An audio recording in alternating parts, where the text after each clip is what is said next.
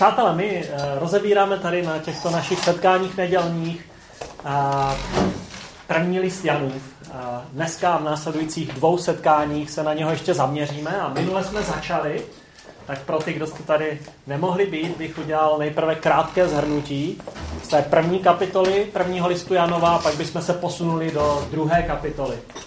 A minule jsme si krátce říkali něco o Janovi jako takovém, o apoštolovi Janovi, posledním žijícím apoštolovi, který zažil Ježíše osobně.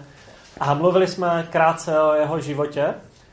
A jenom pro zhrnutí, Jan, který je nazýván na několika místech v evangelích jako muž hromu a blesku, protože svolával na jeho současníky, kteří kteří se mu v něčem protivili, hromy blesky z nebe a si fakt zasloužili něco, trest.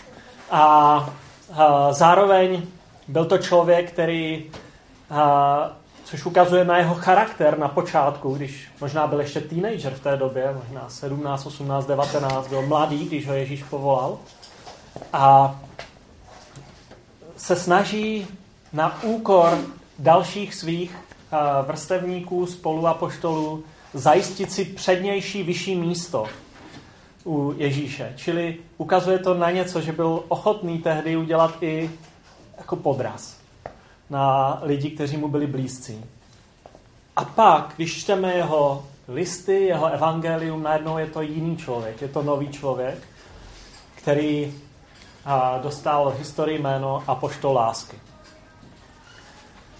A nejenom v jeho listech, ale v jeho listech je to opravdu hojně. Nacházíme to nové slovo, které přinesli učedníci Ježíše. Nové slovo, které popisuje boží lásku, slovo agapé, které je úplně jiné, jiného formátu než eh, postoj panteonu řecko-římských bohů eh, ke světu, k lidem, kde vidíme v tomto panteonu vrtkavost, soupeření, nesnášenlivost a najednou je tady agapé. Úplně jiný druh postoje čo, Boha k člověku.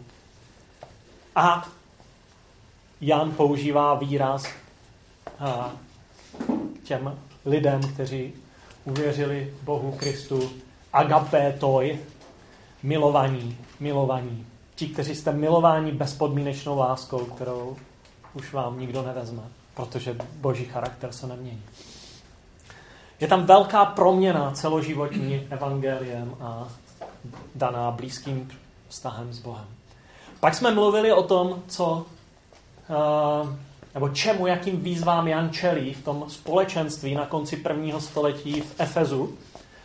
A první gnostikové lidé, kteří eh, nějakým způsobem převraceli evangelium, křesťanskou zvěst. A, a jeden z těchto lidí, kteří zrovna se nacházeli v Efezu v té době, kdy tam byl i na konci prvního století, byl Kerintos. A u Kerinta je to takové dobře viditelné. A u něho nacházíme právě to, a popisuje nám to Ignatius Eusebius a spisy, které vznikly ve druhém století, že u něho byla viditelná ta určitá nadřazenost, to vnímání sebe sama, já jsem ten osvícený, já mám větší poznání gnózy, větší poznání než ostatní, než i ti křesťané, protože nějakým způsobem zasahoval to křesťanské společenství v Efezu, v dnešním Turecku. A, a z tohohle poznání rostla určitá nadřazenost. A gnostikové tvořili takovou třídu osvícených, takových my jsme dál než ti obyčejní, jako duchovní lidé, nebo než ti obyčejní křesťané. Byla tam nadřazenost a další věc, od kterou se o něm dozvídáme, o tom Karintovi, že uh, on uh, právě díky tomu, co gnostikové tvrdili o těle, že ten božský ion, ta, ta vyšší božská třída je někde, někde nahoře, v těch vyšších ionech, že to tělo, to, co se děje s tělem, je bezvýznamné, tak vnímáme nemorální způsob života. Fyzicky, sexuálně, kterým zdá se, že se i jako chlubil, proč tím byl známý. A, a na to Jan naráží, když eh, říká, že jako vztah s Bohem se musí projevit láskou k lidem. A vztah s Bohem se musí projevit i určitým stylem života. A je tam, mohli bychom to nazvat takovou vztahovou prověrkou. Kdo říká, že věří v Boha, důvěřuje mu nebo přijal Krista do svého života, je tam něco, co ten život změní. A projeví se to nějakým způsobem. Ne nadřazeností, ale úplně jinak. Takže jenom krátce k tomu, co jsme si říkali minule. Prošli jsme první kapitolu, ještě jsme si řekli dvě klíčové věci z Janova prologu, že cílem zvěstování byla společenství, řecké slovo koinonia, taková pavoučí síť vztahů, ne hierarchie, ale vztahy, co se týká společenství. A zatímco tím okamžitým cílem nebo každodenním cílem je společenství s Bohem i s druhými lidmi, tím trvalým cílem je radost. Řecké slovo chara. Jenom pro připomenutí ti, kdo máte rádi řecká slova. Koinonia, chara, agapé. To si můžeme zapamatovat ty tři. Agapé, koinonia. A láska bezpodmínečná, společenství, síť vztahů, trvalá radost. Takže pojďme dál, pojďme na dnešní téma. Akční míra. Při přípravě tohoto tématu jsem si nemohl nespomenout na člověka, se kterým jsem se seznámil v Hradci Králové, kde jsme byli zapojeni hruba v tom období od roku 2000 až do roku 2010 místním společenství, jedné z menších, eh, jedno z menších společenství eh, církve bratrské.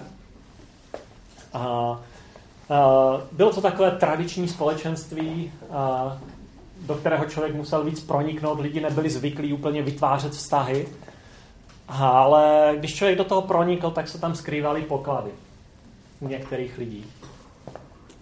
A jeden z pokladů, který jsem objevil, byl muž, který se jmenoval Martin. Myslím si, že Martin. Nejsem si jistý úplně teďka už. A bylo mu v té době, bych typl, mezi 55 a 60 roky. A Martin byl člověk, který neopomenul jedinou příležitost se modlit. Za lidi, s lidma. A vždycky, když i my jsme přišli na setkání, kde byly, byly modlitby, on tam byl. Býval to většinou o půl deváté neděli ráno, o půl desáté začínalo to setkání. A, a jeho modlitby byly zasahující. On děkoval za boží lásku, vyjadřoval vděčnost vyjadřoval takovou boží péči o něj, modlil se i za nás, za, za, děkoval za to, co děláme, Hradci Králové pro studenty, za to, že, že to směřuje k tomu, aby, aby oni nemuseli prožít jednou to, co prožil on. A to mě zaujalo, takže jsme se uh, dali do hovoru a víckrát jsem si s ním povídal. Martin byl velmi takový jemný, laskavý, tichý, starší pán, nebo mohl být vlastně ve věku mého otce. A nikdy by nešel takhle dopředu něco říct. Byl na to příliš takový šáj, stydlivý. A, ale vždycky, vždycky vlastně lidi podpíral tím, co říkal v těch modlitbách a v těch osobních rozhovorech. A byl to člověk, který se celý život pro, pro zabýval nebo byl v dělnických profesích, ale jeho víra se mě dotýkala. A Martin něco zažil, něco, co bychom mohli zaži- nazvat akční vírou. A když jsme se bavili, tak on říkal, víš co, a já jsem v životě udělal spoustu hloupých věcí. Já jsem eh, zklamal spoustu lidí. A nejvíc mě mrzí, že jsem zklamal svoji ženu a svoje děti. A já jsem v situaci, kdy se snažím už velmi dlouhou dobu, nebylo to na roky, se s nima sejít a usmířit. A, ale teďka, když jsem uvěřil v Pána Ježíše, on byl křesťan pár let, nebyl dlouho úplně, tak uh, mám novou naději. Mám novou naději, že se to podaří. A A já jsem si uvědomil, že ten člověk žije vlastně už několik desetiletí s hlubokou bolestí v srdci. Že tam bolest, která vlastně, mm, kterou on nejenom, že překonává, ale vlastně on v té bolesti dává radost modlitby, péči, lásku druhým lidem. Osobně v modlitbách. A to je akční víra. Nebo jeden z projevů akční víry. Když mám bolest, něco se nenaplňuje v mém životě, něco, po čem toužím, toužím se usmířit se svými dětmi. On mi říkal, víš co, já jsem je tak zranil, že oni mě nechtějí vidět. Nechtějí mě vidět. A, a já se jenom modlím, aby se to změnilo. Tak eh, vrátíme se ještě k jeho příběhu. Pojďme do druhé kapitoly. A mluvím o tom proto, eh, že to téma, které se tam objevuje v té druhé kapitole prvního listu Janova, s tím souvisí. Podíváme se do druhé kapitoly Jana, prvního listu Janova, do sedmého verše. Takže první list Janův, druhá kapitola od sedmého verše. Nepíšu vám, moji milí, nové přikázání, ale přikázání staré, které jste měli od, pačá, od počátku. Staré přikázání je to slovo, které jste slyšeli. A přece vám píšu přikázání nové. Vždyť se to stalo skutečností v něm i ve vás, že tma ustupuje a v pravé světlo již svítí. Kdo říká, že je ve světle a přitom nenávidí svého bratra, je dosud ve tmě. Kdo miluje svého bratra, zůstává ve světle a není nikomu kamenem úrazu. Kdo nenávidí svého bratra, je ve tmě a ve tmě chodí. Neví, kam jde, neboť tma mu oslepila oči. Píšu vám, děti, že jsou vám odpuštěny hříchy pro jeho jméno. A my se můžeme zastavit. A Jan velmi zdůrazňuje akční víru, která se projevuje láskou k lidem. A tady znovu říká, vlastně píšu vám nové i staré přikázání. Je to něco, co už zaznělo a teď zaznívá novým způsobem. A mm, už eh, ve starém zákoně, když si Bůh povolal Izraelce, jim říká něco o lásce. Například 3. Mojžíšova 19. kapitola 17. 18. verš, 5. Mojžíšova 6. kapitola 5. verš. A vlastně, když to čtete, tak třeba 5. Mojžíšova 6. kapitola je budeš milovat hospodina svého Boha celým svým srdcem, celou svou silou, celou svou myslí. A v té třetí Mojžíšově nacházíme a budeš milovat bližního svého jako sebe samého. A když Ježíš pak to když se ho ptají, co je nejdůležitější, tak on říká tyto dvě věci. A v čem tedy přikázání, jak říká Jan, milovat to společenství a druhé lidi je nové? V čem je staré a nové zároveň? A proč je tedy nové, když je staré? Myslím, že je nové v souladu s některými dalšími teologi, kteří se tím zabývají, několika věcmi. Je nové důrazem. Ježíš velmi jasně ukázal, že to je to nejdůležitější. A Jan to přejímá a opakuje. Je strašně zajímavé, když eh, Petr selhal a zradil Krista. Právě je to Jan, který nám zaznamenává rozhovor Ježíše s Petrem, a už po skříšení, kde Ježíš, která, Ježíš se třikrát ptá Petra, Petře, miluješ mě? Petře, miluješ mě? Petře, miluješ mě? Potom se starej o ty, kteří uh, o tu první křesťanskou obci, o ty první křesťany. Jestliže mě miluješ, dávej jim lásku, starej se o ně. A myslím si, že Jan to zaznamenává jednak jako jediný z apoštolů a jednak proto, že to stejné vnímá on, že to je vlastně o něm. Já jsem selhal. Já jsem jaká byla moje láska. A chce dávat, podobně jako jsme říkali o Mar- Martinovi, teďka něco jiného už lidem. Ježíš ukázal, že to je to nejdůležitější. Takže nové důrazem.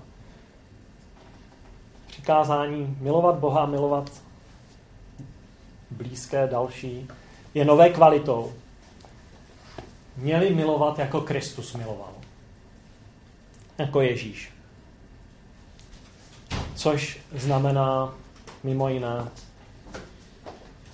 obětovat se. Obětovat se pro druhé, jako Ježíš.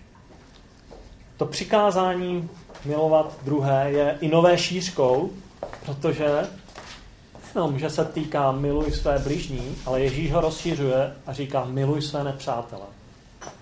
A modli se za ně. Miluj své nepřátele. A není náhoda, ať už u Ježíše nebo u dalších mučedníků prvního století, že velmi často máme zaznamenáno to, že říkají něco v duchu, Bože odpusím, když oni nevědí, co činí. A milovat nepřátele. A také to přikázání je nové uchopení. Už nejde o to se snažit mějšně něco naplnit zákon, milovat, ale je to experimentální zkušenost. A protože já zakouším, já uchopuju boží lásku, já ji experimentálně zakouším ve svém životě, mám moc a sílu ji dávat dál. Nové uchopení. Podívejme se dál do Jana. A tady hm, Jan pokračuje a přechází do takových tří vlastně jakoby, jak to říct, eh, vývojových stádií. V psychologii máme vývojové stádia u dětí. Vývojových stádií u křesťanů.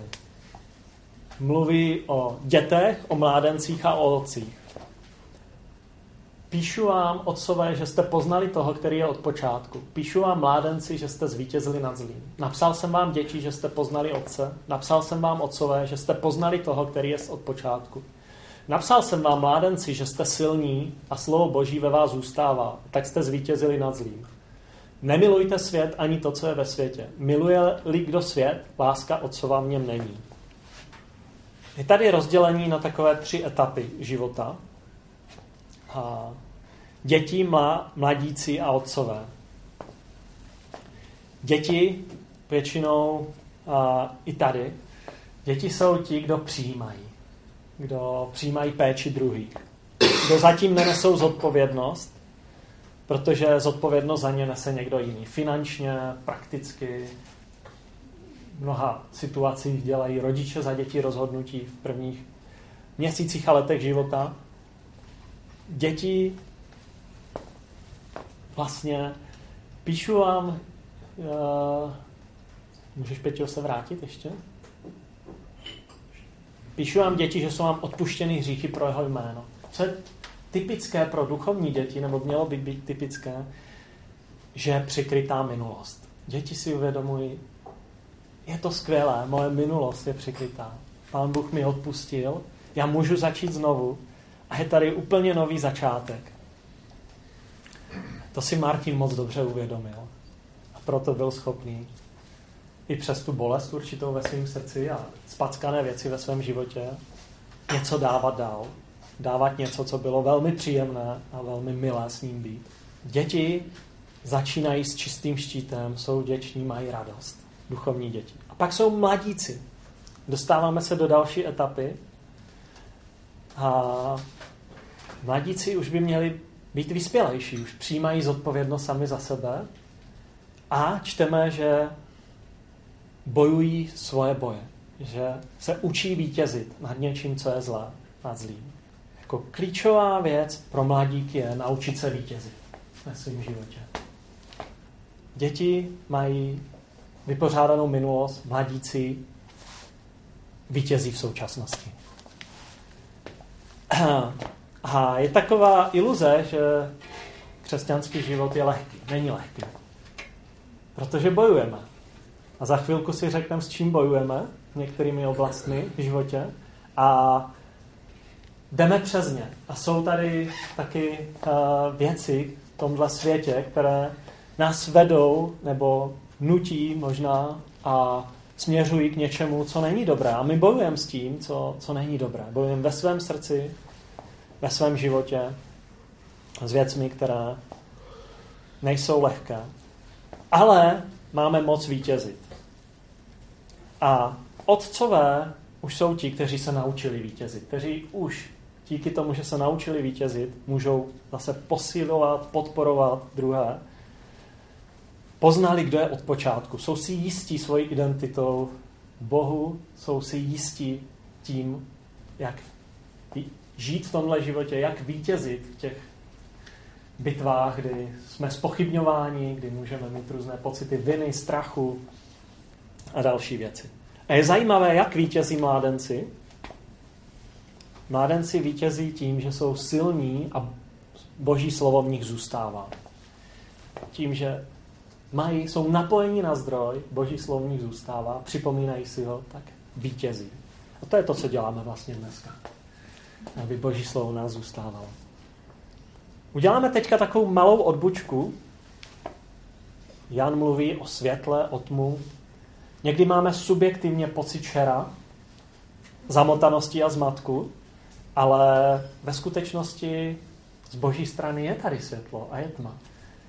A to, co mi pomáhá rozlišovat a, to, a vítězit, kde je to světlo a kde je tma, jsou další pasáže v Bibli, v písmu. A podíváme se na Jakuba teďka do třetí kapitoly, 13. až 18. verš.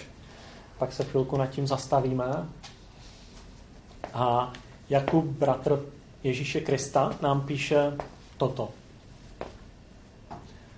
Kdo je mezi vámi moudrý a rozumný, ať ukáže své skutky dobrým způsobem života, v tichosti, kterou dává moudrost.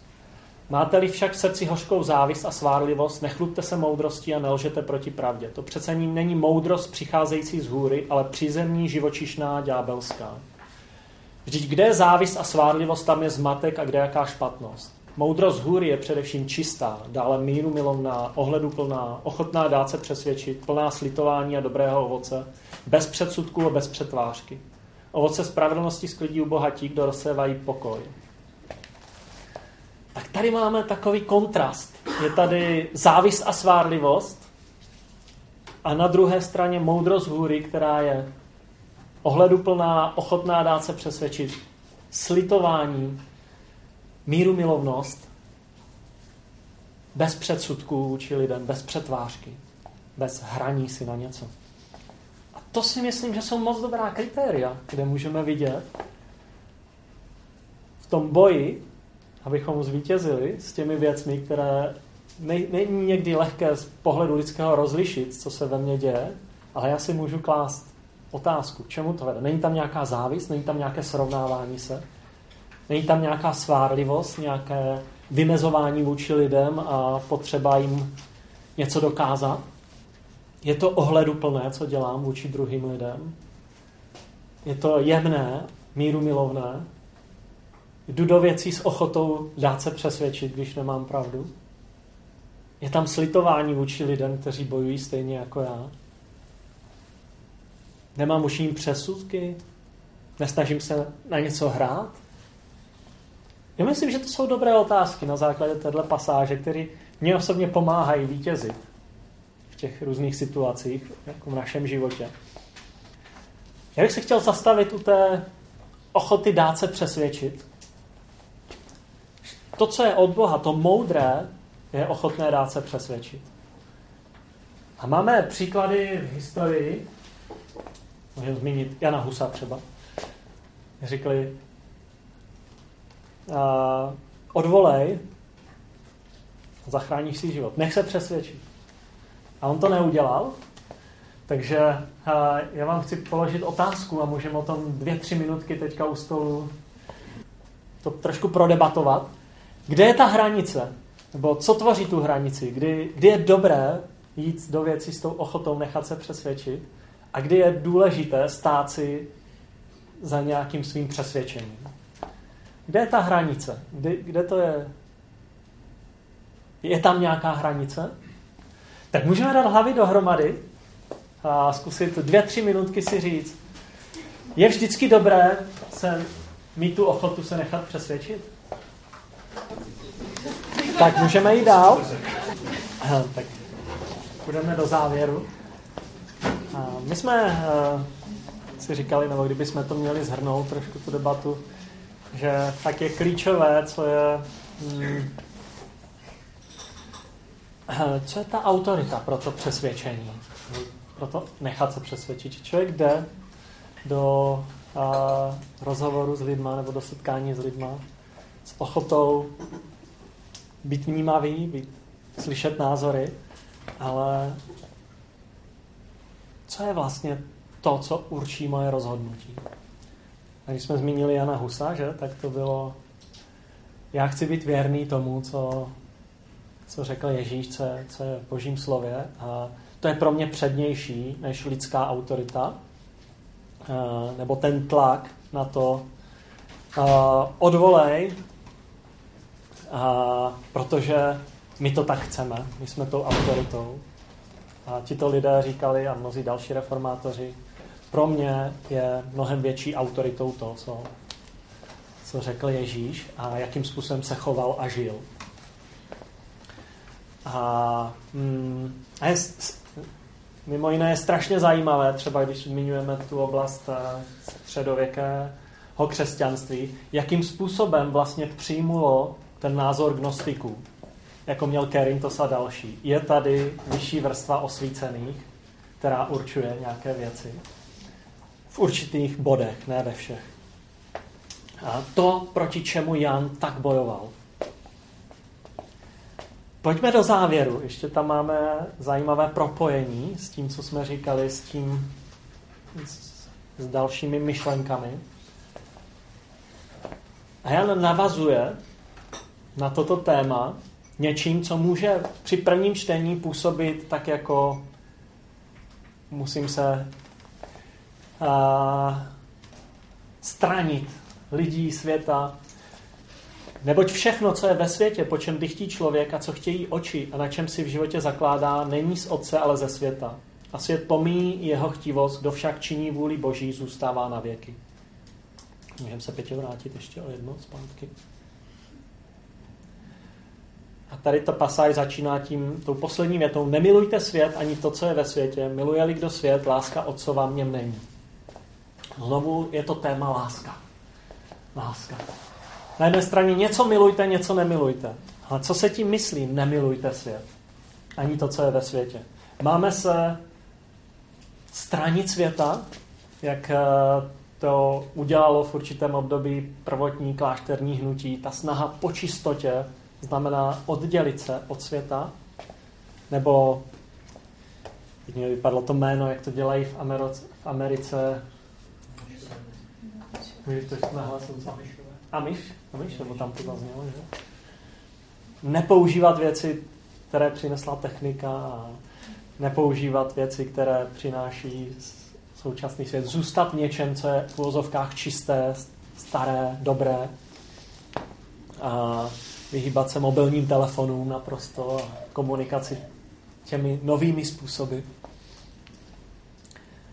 A mohli bychom jmenovat další věci. Co se tím myslí? Nemilujte svět. Jak žil Ježíš?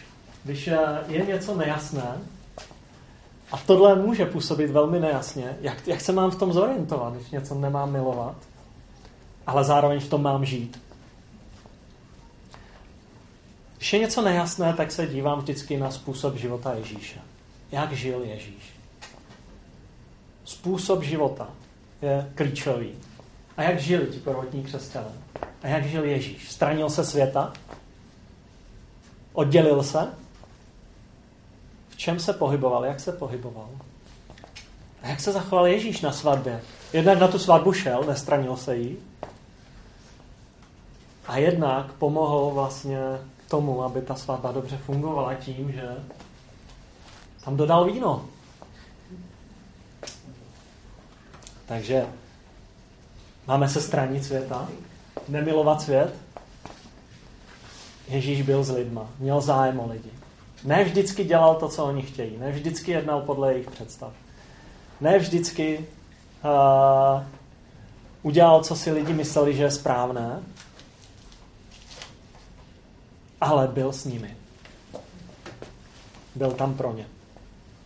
Jak pro učedníky, tak pro lidi v okolí a tady to bylo velmi široké okolí, protože toho vína bylo opravdu hodně, když to ty rozměry, které tam vznikly, ty galóny nebo v čem to bylo.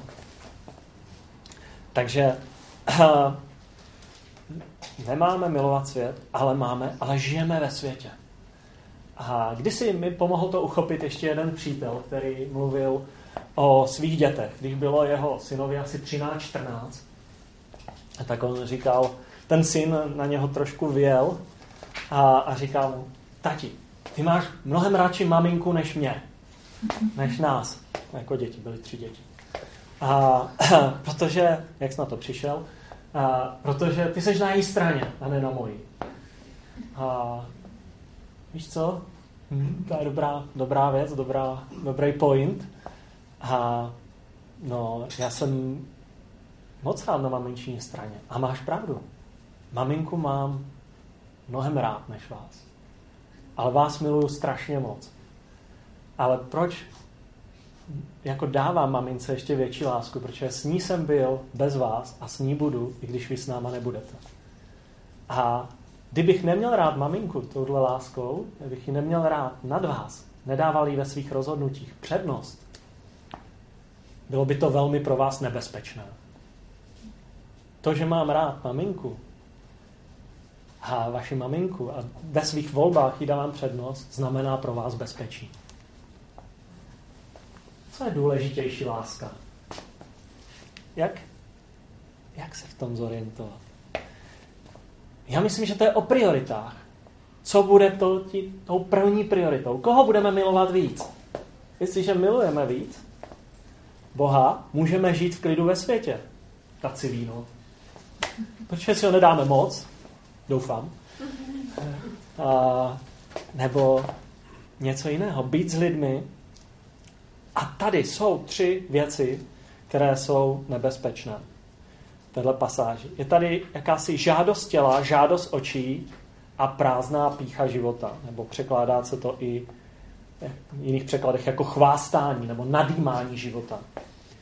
Je tady žádost těla, to, po čem dychtí člověk. Něco, co vychází z vnitru člověka. Něco, s čím máme právě bojovat, jako ti mládenci, i otcové s tím bojují žádost těla. Pak je tady žádost očí, to, co přichází zvenku. To druhé jde zvenku. Láska k něčemu, co je oddělená, která je oddělená od lásce k Bohu, k dobru, k určitým hodnotám. A pak je tady pícha života. Líbí se mi moc uh, definice, která mluví o tom chvástání života nebo píče života, která říká, v jednom komentáři jsem četl na, na toto téma, tuto definici. Že to prázdná chlouba života je udělat dojem na ty, se kterými se setkávám svou neexistující důležitostí. Udělat dojem na ty, se kterými se v životě potkávám svou neexistující důležitostí. To je chvástání života. Chvástání života je na tom, co jsem dokázal nebo co mám, a, ale nestojí na tom hodnota člověka. To, to a, důležitost není. A my si potřebujeme vlastně dávat pozor ve světě na tyhle tři věci. A co nás ochrání, je, jestli to bude mít nastavené jako ten přítel. Co bude pro nás ta první láska? Co bude pro nás ta vyšší láska? když to vezmeme v určitých kategoriích. A on to měl velmi dobře vydefinované. A byl to člověk, který je velmi oddaný Bohu. A, a víte co, těm dětem, tomuhle klukovi je dneska o 14 let víc. A on dělá to samé. Je to strašně věrný ten kluk, jako křesťan, má už rodinu a vlastně následuje svého otce, i když žije úplně na jiném místě planety. Co je pro nás ta první láska? Když se vrátím k Martinovi, o kterém jsem mluvil na začátku, když jsem eh, když jsme byli v tom Hradci Králové, eh, věděl jsem, že se mu věnuje jeden, jeden starší muž, který mu pomohl se vypořádat s minulostí před pár lety a když Martin uvěřil a dal tu svoji první lásku určitým směrem, chvilku jsem ho neviděl, toho, toho Martina, a ptal jsem se tohohle muže, kde, kde je Martin? Jsem ho neviděl, neodstěhoval se, neděje si něco. Víš co, ty to nevíš? Hmm. Martin zemřel. A jako on měl, no to je vždycky něco, něco mě vždycky dojme, to si nevšímejte. A, a, když si to přehrávám v hlavě, tak je to v pohodě, ale a když to pak říkám veřejně, tak je to víc, víc pro mě jako náročnější. A on měl srdeční infarkt, jeho srdce bylo slabé, jako dlouhodobě slabé. On si, on si prošel, tím, co si prošel, tím, jak on žil několik let, možná i desetiletí, jako divokým životem, a jako on se hodně odrovnal zdravotně. A navíc on hodně pracoval teďka, protože chtěl, chtěl nahradit těm svým potomkům, že doufal, že aspoň to dědictví jim spadne do ruky. Ale víš, co se stalo? On se před pár týdnů předtím, nebo možná pár dnů, než měl ten infarkt srdeční, on, on se sešel se svými dětmi. A já nevím, proč mi to nebude A sešel se se svými vnoučaty. A oni mu poprvé řekli dědo. Pak se sešel i se svojí dcerou. A vlastně to, po čem on toužil, se splnilo. A mohl pokojně odejít. A neužil si dlouho těch dětí a rodiny. Ty vztahy opravdu byly dost poničené tím, co on dělal a tím, co jim provedl vlastně té rodině, jakým způsobem třeba zneužili finance, které ta rodina měla. Ale on jim mohl říct, co se v jeho životě stalo. On toužil potom jim říct, že našel Krista, našel Boha a něco se změnilo. Byl to muž, který měl akční víru, který věřil, který sloužil druhým lidem i přes bolest srdci, který dával lásku, kterou našel druhým lidem a který neopomněl ani jednu modlitbu, jedno modlitební setkání, aby mohl se modlit za mladou generaci, aby ta generace, on se vždycky modlil za mladé lidi, aby nezakusili v životě to, co zakusil on. Aby pícha života, žádost očí a vlastní žádostivost nespůsobili to, co zažilo. Tak, eh, to je všechno, co jsem měl na srdce.